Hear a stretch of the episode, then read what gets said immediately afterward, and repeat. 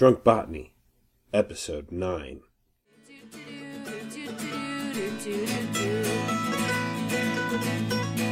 Hoist a glass and prepare to enter a world of gardens, brews, botany, and booze. Here's your host, Phil Creation.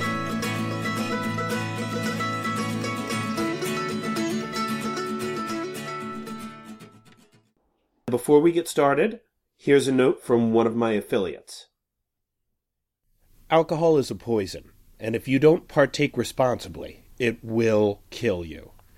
If you've been picking your poison today, don't get behind the wheel.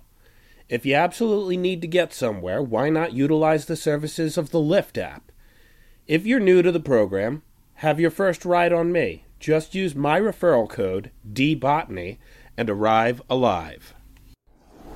Hello, everybody. Welcome back to another episode of Drunk Botany. I'm your host, Phil Creation. Joining me today is Hannah Burgess. She is the beekeeper's daughter. So, why don't you tell us a little bit about who you are and what you do? Uh, yeah, so my name is Hannah Burgess, like you said, and um, I own a company called The Beekeeper's Daughter, and we supply local raw honey to the community along with um, lots of other types of honeys. That's exciting. Do you keep bees yourself? No, my family does. Your Um, family does. Yeah, my family has. We have um, see, several thousand beehives, and uh, yeah, my family does it all, and I just do the bottling and the retailing and the wholesaling and things like that. So that makes you actually the daughter of the beekeeper. It does. I see where you got the name from then. Yes. Well, aside from honey, it's been brought to my attention via the internet that you have uh, a new craft honey soda. Yes. It's a venom lemon basil, and uh, I'm going to try to make a cocktail with it. Okay. All right, and what I'm what I'm using is I'm kind of going along the lines of a Lynchburg lemonade kind of thing, but instead of sour mix and soda, I'm going to use your lemon basil venom, and I have in it a little bit of bourbon whiskey Okay. and a little bit of triple sec, which I also spilled on your table because right. I'm just that inconsiderate of a guest.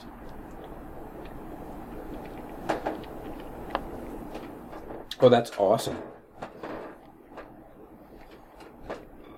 Yeah, that is good. Yeah, you get a nice um, vanilla note from the bourbon, and then the basil is really good. So, not having kept bees yourself, I still assume that you know a fairly large amount about bees. Yeah, yeah, we I definitely know a lot. So, can you talk to me about how bees as pollinators, perhaps? Uh, yeah, bees are really great pollinators. They um, you know, they pollinate like the main, you know, big plants like apples, watermelons, um, tomatoes, things like that.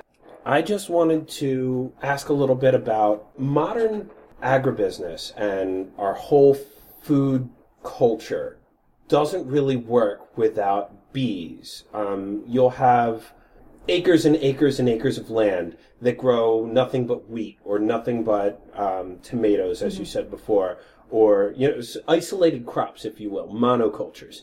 And then, since these are all controlled, I assume that they need to get bees there that wouldn't find themselves there anyway. Right. Uh, but I also heard that there are some people who are kind of like traveling beekeepers. Do you know anything about that idea? Yeah, so there's two different kinds of commercial beekeepers in the world. You have your honey producers and your pollinators. We are commercial beekeepers, however, we are honey producers. We don't um, take our bees to like almond groves and things like that. We do move our bees.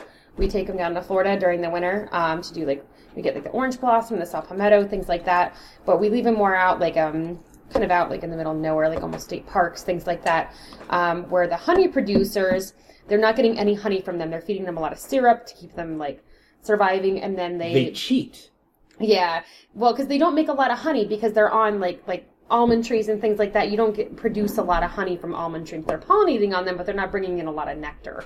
So these pollinators move around a lot more. Like as soon as they're done pollinating one crop, they'll move them again and so forth. So, so they move around quite a bit. Two different kinds of businesses. You know, the sad thing is the pollinators get hit a lot harder with like colony collapse and things like that because they're exposed to a lot more uh, pesticides and things like that, you know, and all that crazy stuff. Where we're not quite as um, we don't we don't get as exposed to quite as much. And we have like problems. You get like mites and things like that in the hive, but nothing like the pollinators do. They have a lot more problems.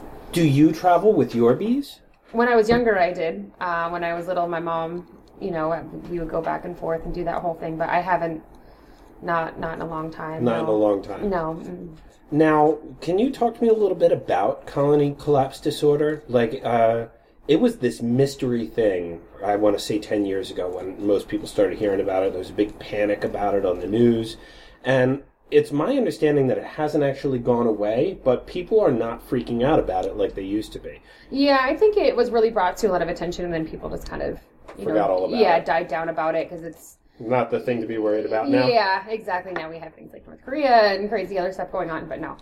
Yeah, they. Uh, I don't know a whole lot about colony collapse just because we haven't experienced anything like that. Uh, I'm we do grateful have for that. we do have like friends of ours um, who are commercial beekeepers that have experienced problems with they lost all their hives and things like that. From what I've read and understand, you know, talking to these other beekeepers that have had the problem, it has a lot to do with like pesticides, and that's that's what a lot of I believe beekeepers believe. It's in a lot of things that they're spraying on these N- you know the plants. neonicotinoids? Yeah, I don't know. Yeah, Yes. honestly, yeah. So I don't I don't know. I don't know a whole lot about it to be honest. Well, I have prepared a second cocktail that I'd like you to try. Now, I took here a dry red wine. What, what we're going to try here is um, an old Greco Roman cocktail. In days of yore, it used to be unsafe to drink the water. So, one of the ways that people would do that is they would ferment grapes into wine. And grapes in those days, uh, you know, we're talking about the birth of viticulture here. You know, like people were just like, oh, grapes, what can we do with these? They just grow someplace. And it turns out, like, the Greeks and the Romans were like, these things are awesome, let's plant them everywhere. Okay. And that's what, like, gave people the ability to um, start experimenting with breeding and how we wound up getting, like, the great wine cultures that we have today. Yeah. But it started out almost as a survival method, was that if the grape juice had spoiled into wine, they found that it created a level of alcohol, which created intoxication. But they also found that it cleaned things, notably like water. So they would mix like uh, small amounts of water with their wine to varying degrees of large amounts. But there was also a proclivity at this period of time, since grapes had not had such sugar content developed in them yet, to sweeten them. Now this has a lot to do with like mead making and things like that because the only thing that um, humans like more than say gold is sugar and sweetness. So i mean like if, if again if you look as far back as beowulf like the first book ever written in the english language it's literally about two things gold and honey. Yeah. and uh, so they started out they, they built whole cultures around sweetness. Grapes again were refined to uh, create more and more sweetness in them as well uh, and and Michael Pollan wrote a book called The Botany of Desire, and in it he has a whole segment on apples because apples, like once we got to the New World with Johnny Appleseed and things like that, the notion was to breed apples more and more towards the notion of creating more sugar so that you could eat an apple instead of ferment an apple. A lot of crops were only grown and used to turn into alcohol because you couldn't eat them. Like Right. they tasted, and honey was a rarity. You know, you had to fight bees to get it. yeah. You know, in fact, uh, we're I don't know if Plains is technically part of Wilkes-Barre, but Wilkes-Barre has a crest. It does. And on that crest is actually an old timey beehive, Yeah. uh, a scap, I think it's called. His skep. Skep, mm-hmm. a skep hive Yeah. and they they would make these out of rope mm-hmm. because back in those old days of doing um, beekeeping, you had to harvest the whole hive. You killed the colony to mm-hmm. get that little bit of honey, and it was precious. Now, what the what the Romans would do is they would mix spices with the water and honey, and they would dilute that into the wine and this lives on in some cultures, like the German culture of Glühwein and things like that. But some people also make meads in this fashion. But here, if you taste this, this uh, this is actually made with your wildflower honey, and you can taste how it goes from being a dry, dry wine that the grape flavor Yeah. really starts to pop. All right, that's fine. That's It's fine. good. It is good. I It was I was a huge fan. In fact, this is the first time I ever bought honey from you folks. Uh, this is what I wound up doing with it when I was trying to finish off the jar. Oh, okay. You know, like I got to the end and I, I, I had made some homemade wine Mm-hmm. and I poured that into what was left of the jar and I stirred it. And I was like, why am I not doing this all the time? Yeah. It's good. It almost tastes like it has like cinnamon in it or something. I did actually. These are some spices over here, and, and I just basically use the same kind of spices that you would normally put in pies or things like that. Yeah, so I put, I added to boiling water, two cinnamon sticks, Mm-hmm. pinch of nutmeg, and a couple of cloves.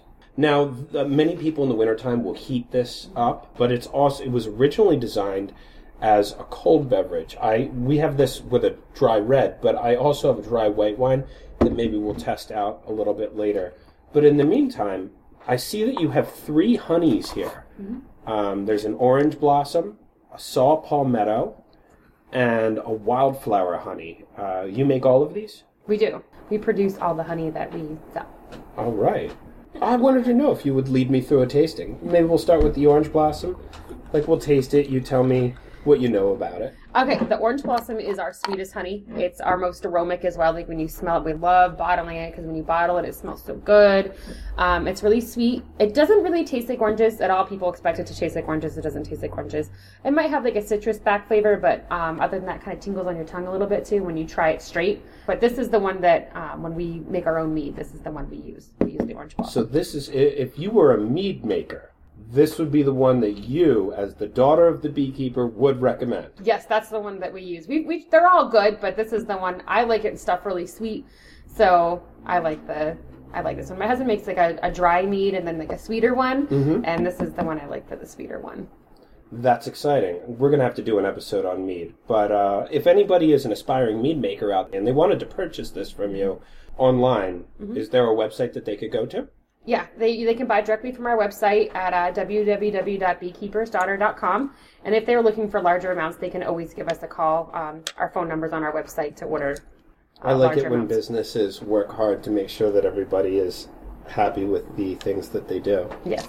But don't worry about writing that down if you're on the road or anything like that, because there will be a show notes page linked on the website, and uh, I encourage you to check it out. And I'm going to taste this orange blossom honey for myself. I'm making something of a mess over here. This is awesome. So I'm going to do a little bit of this white wine with the orange blossom honey. Because again, You want to try this? I encourage you. Now, I have heard from a number of different doctors and things like that that you're not supposed to give honey to infants. Right. What is the story there with that? So if you, if there's this thing called botulism. It's not very common, but I think it's happened to a couple children where the, the raw honey they can't digest it properly. It causes fire.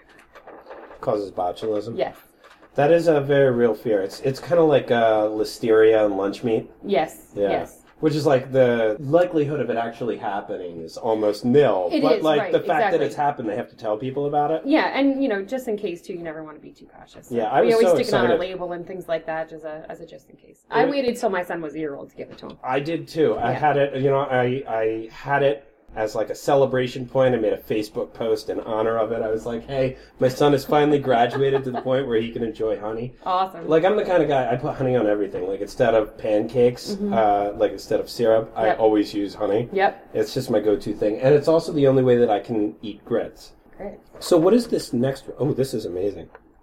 Uh, what is this next one? The salt palmetto? Yeah, that's not. I'm gonna try taste that one. Yeah, absolutely. Oh wow, that's different. Almost has like a nutty flavor or something. It does, but that's not a flavor that really comes out in it when you're drinking it as a dry wine. I see. You know, because again, all the sweetness in a fermented beverage, they ferment it out to dryness, Mm-hmm. and then that all goes away. So your tongue picks up on different things depending on what you've been eating. Right. You know. Uh, in fact, if you uh, if if you ever get a chance to, and you want to have like a nice um, uh, nice Italian meats with uh, like soprasads and salamis and fresh mozzarella cheese, you want to have your, your your balsamic glaze, but you also want to have a little dipper of honey. Mm-hmm. Uh, and then when you have your red wine with it, all these different flavors from you know like the salty to the sweet to the balsamico, it all changes the flavor of the wine as you drink it. So I get so excited about that. Wow, Um, so let's try saw palmetto. What uh what is a saw palmetto? So saw palmetto is a plant. Uh, it grows down south. It kind of looks like a palm tree, but it's on the ground, and it gets a flower and a berry, and it has a lot of medicinal properties to it. Um, you know, the the actual berry does. So they'll use it for you can buy it like a GNC or whatever. Um, but the honey itself, I think, is it's kind of mild yet it's kind of salty, a little spicy. Oh, I get the salty. Yeah, a little salty. And there is spicy in there. Yeah, and I like it. Um, this is the one we go to for cooking. This is one we like using, um, like pairing with foods I love it on bread, or you know, put in our vinaigrettes, things like that. That's our. This is our food one. If making baklava, that's a good one. I don't have a recipe for baklava. That's a good one. All right, so I should look into one. Do you have a preferred recipe that you like to use? No, I just pull it up on Google. Okay, just pull it up on Google. Yeah. I'll pull one up. and I'll put it in the show note page in case people want to try it. Yes. Personally, I think that this would also be a viable mead making wine, uh, especially if you're because because of that residual spice. I think it Right. depends on what it is that you're putting into a mead. Mm-hmm. Um, and this last one that we have is a wildflower honey, Mm-hmm. right? Yes. All right, so we'll go ahead and we'll give that a try. And the wildflower is uh, that's one of our local honeys, and that one um, tends to have a lot of tree blossoms in it. It tends to get like some locust and some basswood and clover. Although clover's a plant, but so that's our most popular honey. It's it's light, it's sweet, it's floral. Um, it, it seems to be preferred. This is the one that I have on hand and I put on top of everything. Uh, those of you listening to my pancake idea, this is the one to put on your pancakes. It's awesome. I think I might be looking at saw palmetto for later today. So you said this is one of our local honeys. Are some of your uh, honeys not necessarily local? Exactly, yeah, because we take our bees to Florida um, during the uh, the winter months from November to March. So uh, the orange blossom and the saw palmetto are not local. But other than that, Which explains why they both taste so exotic. Yeah, and that's the thing. Though I mean, saw palmetto, uh, you rarely see that outside of any of the southern states. We'll have people come up to our stand that are from down south, and they'll be like, "Oh my gosh, you have saw palmetto," and they just freak out and love it because you don't see it. It's like a gourmet honey, really. Yeah, no, I'm mm-hmm. really impressed with it. In fact, I think this was the first honey that I ever bought from you. Uh, mm-hmm. you, you're everywhere now. Mm-hmm. Okay, but you didn't used to be. You used to be. If you wanted to try the Beekeeper's Daughter, you had to find you. Yes. In uh, in the Wilkes-Barre uh, Farmers Farmers- Market is where. I found you, but you were at other farmers markets. We were, yes. We started at the Wilkes-Barre Farmers Market. Well, actually, we started. I started doing farmers markets down in Florida because we take our bees down there. So I actually started farmers markets down there. Then I left there, came back up home here, and started doing it here. And um, yeah, we started Wilkes-Barre, and then we did Dallas, and then we were in Scran- Scranton, and then we went to Tunkhannock. Now we're just in Wilkes-Barre, Dallas, and Tunkhannock. Well, what's interesting to me about that is, and this was big for me, is you were first made available on tap at uh, Hillside Farms, which I actually live practically next door to. Okay. Uh, I'm hoping one day to be able to talk to them. But then from there, you got in at Wegmans, mm-hmm. which is where I do almost all of my grocery shopping. so I, it just became easier and easier. And then shortly thereafter, because I follow you on Facebook, mm-hmm. I saw that you had opened a brick and mortar store, mm-hmm. which, for the sake of argument, is actually where we are right now. We're within uh, the place. Should I give out the address here? If you're local, um, where where are we? So our address here is 60 Maffitt Street. We're located in Plains, uh, Pennsylvania, and we're right, um, really close off the Cross Valley. I think we're 0.7 miles from the from the from 309.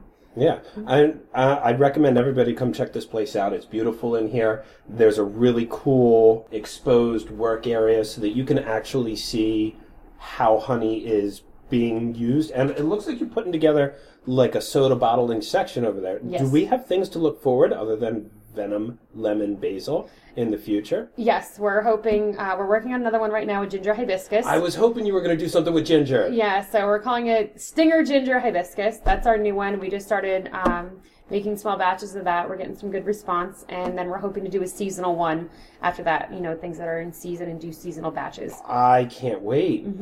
and using local ingredients. That's why we do seasonal, local ingredients. So Oh, I, I, I work for a, a chef whose focus is also local Mm-hmm. and seasonal and fresh. So, I mean, I totally get that vibe.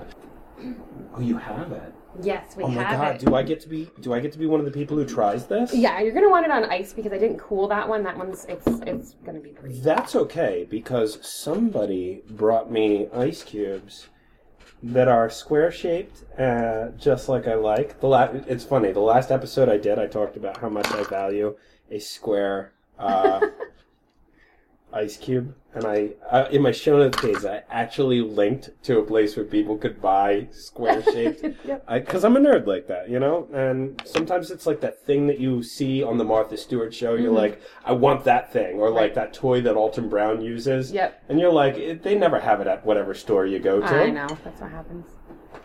All right. It's just a twist off, actually. Oh yeah, I just I use a bottle opener for everything because I, I tend to bar, Yep. And um, you just you tear your hands up. Gotcha. I am actually a sucker for hibiscus. Now, not to spoil anything that is yet to come, but your honey is going to meet some hibiscus in a future episode. Oh, cool. Yeah, it's it's it's gingery too. You can really taste it. Ginger, it's pretty spicy. I do like the ginger. Mm-hmm. I think this has uh, the potential to be a really exciting Moscow mule. Uh, if anybody wanted to get into beekeeping, how hard is that to do? Um, it's it's it's hard and it's expensive, uh, especially when you're you know because you really have to maintain them. It takes a lot of work. You got to take care of them.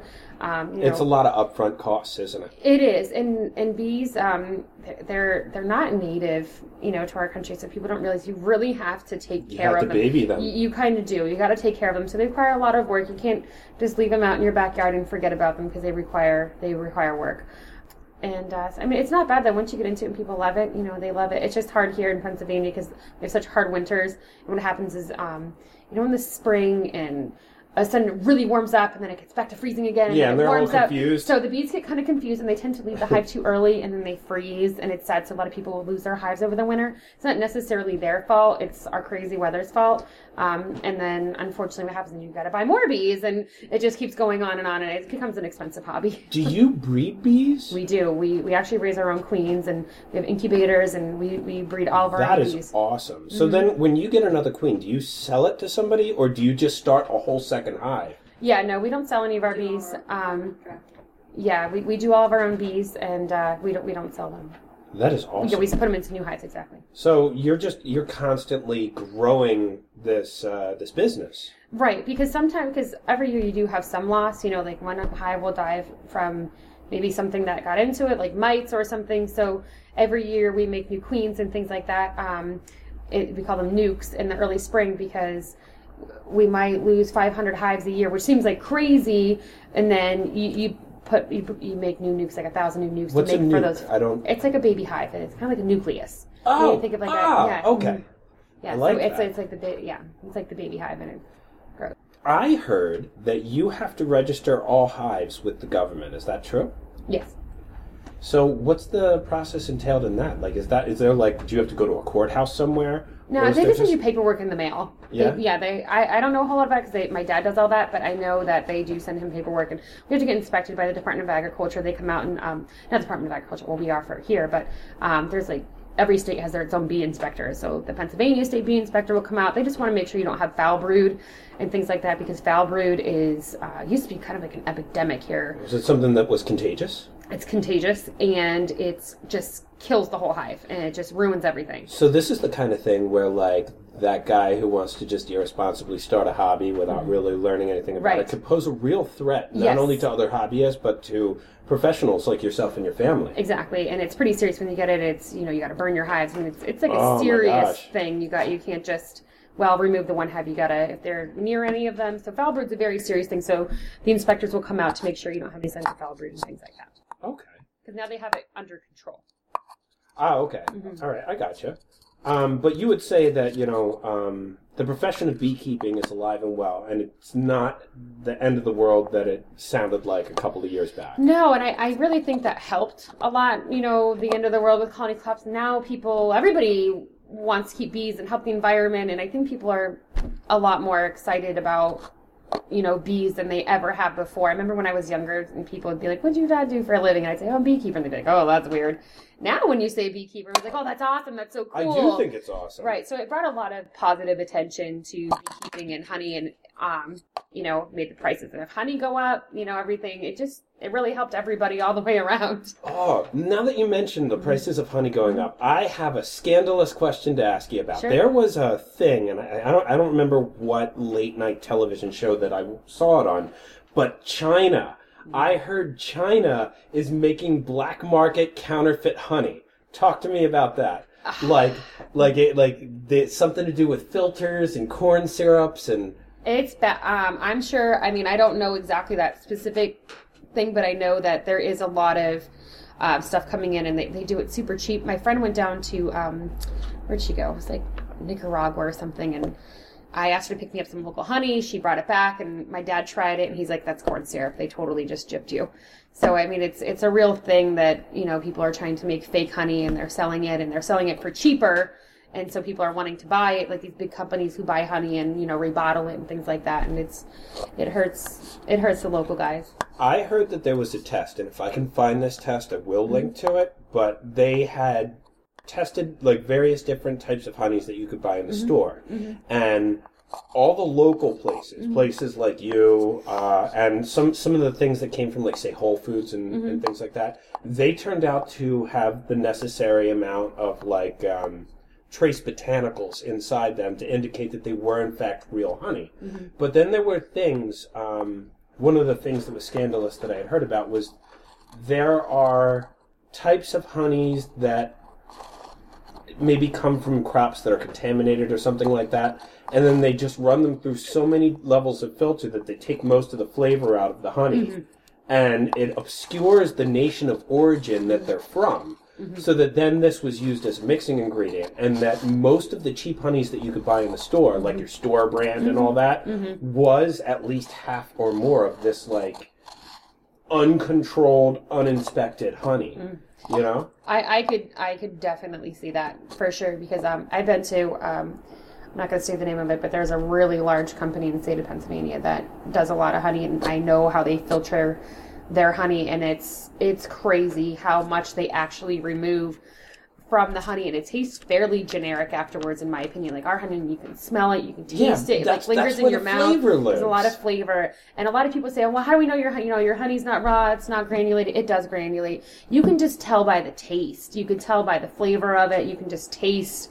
The rawness because when you taste like a like you said a store brand honey like it's a perfect example it tastes so mild and it Yeah. just doesn't have any flavor it tastes really bland or something and like you said it's because they've just removed so much and the pollen and things like that also give it a lot of flavor And the pollen is one of those things that indicates where the honey comes from. Right. They analyze it in a lab. Exactly. And the reason, the main reason too, they do that besides what you're saying there is when you remove all that stuff from the honey, it granulates, like it could take years for the product to granulate when Yeah, it's because there's processed like nothing really in there. there's nothing in it. So it takes forever for it to granulate. And people like that. People like going to a store and buying honey on the shelf that's And granulated. it lasts for 10 years. It and- lasts for 10 years. I mean, we have people bringing our stuff back all the time. Oh, there's something wrong with You can see here, there's some granulated. yeah.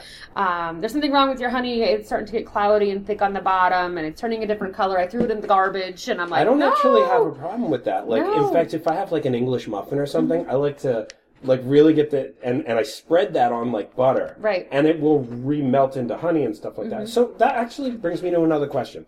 Um, a lot of times you'll see on uh, the bottle they'll say uh, this honey will eventually granulate. Just put it in warm water. Right. I never have that work for me. It never turns right back into honey.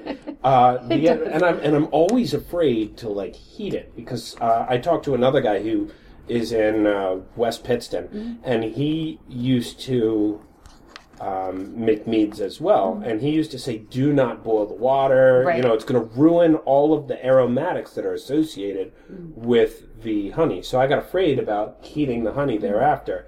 But um, the last time I bought honey, I, I kept it for maybe two years. I got like the biggest thing that I could, and it did really thicken up over the winter time.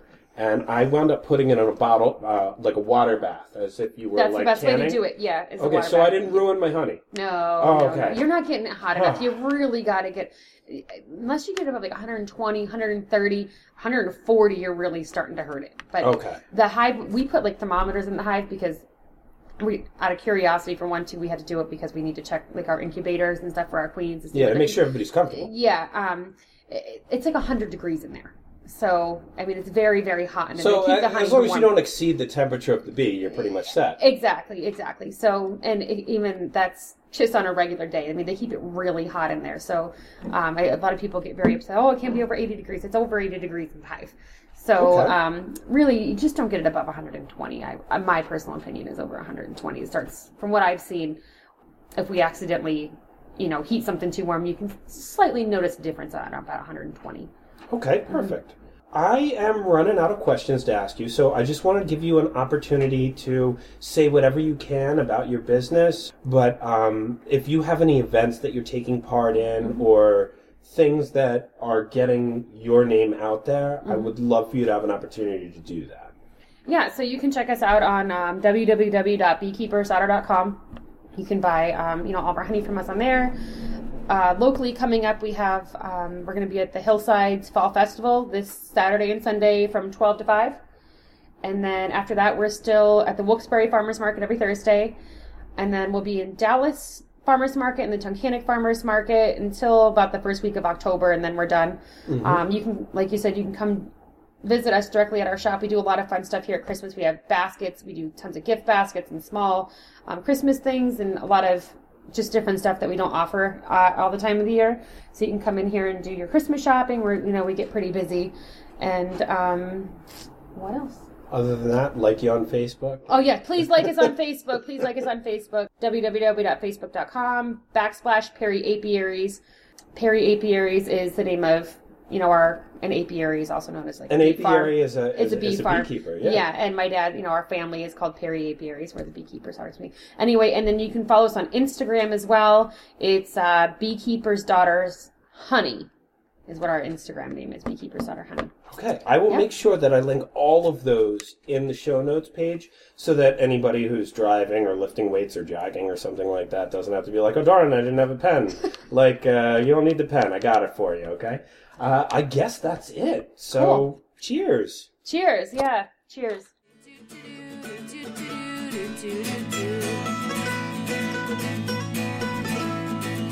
Thank you for listening to Drunk Botany. Visit us at drunkbotany.com to subscribe to the show for free, and we'll join you next week.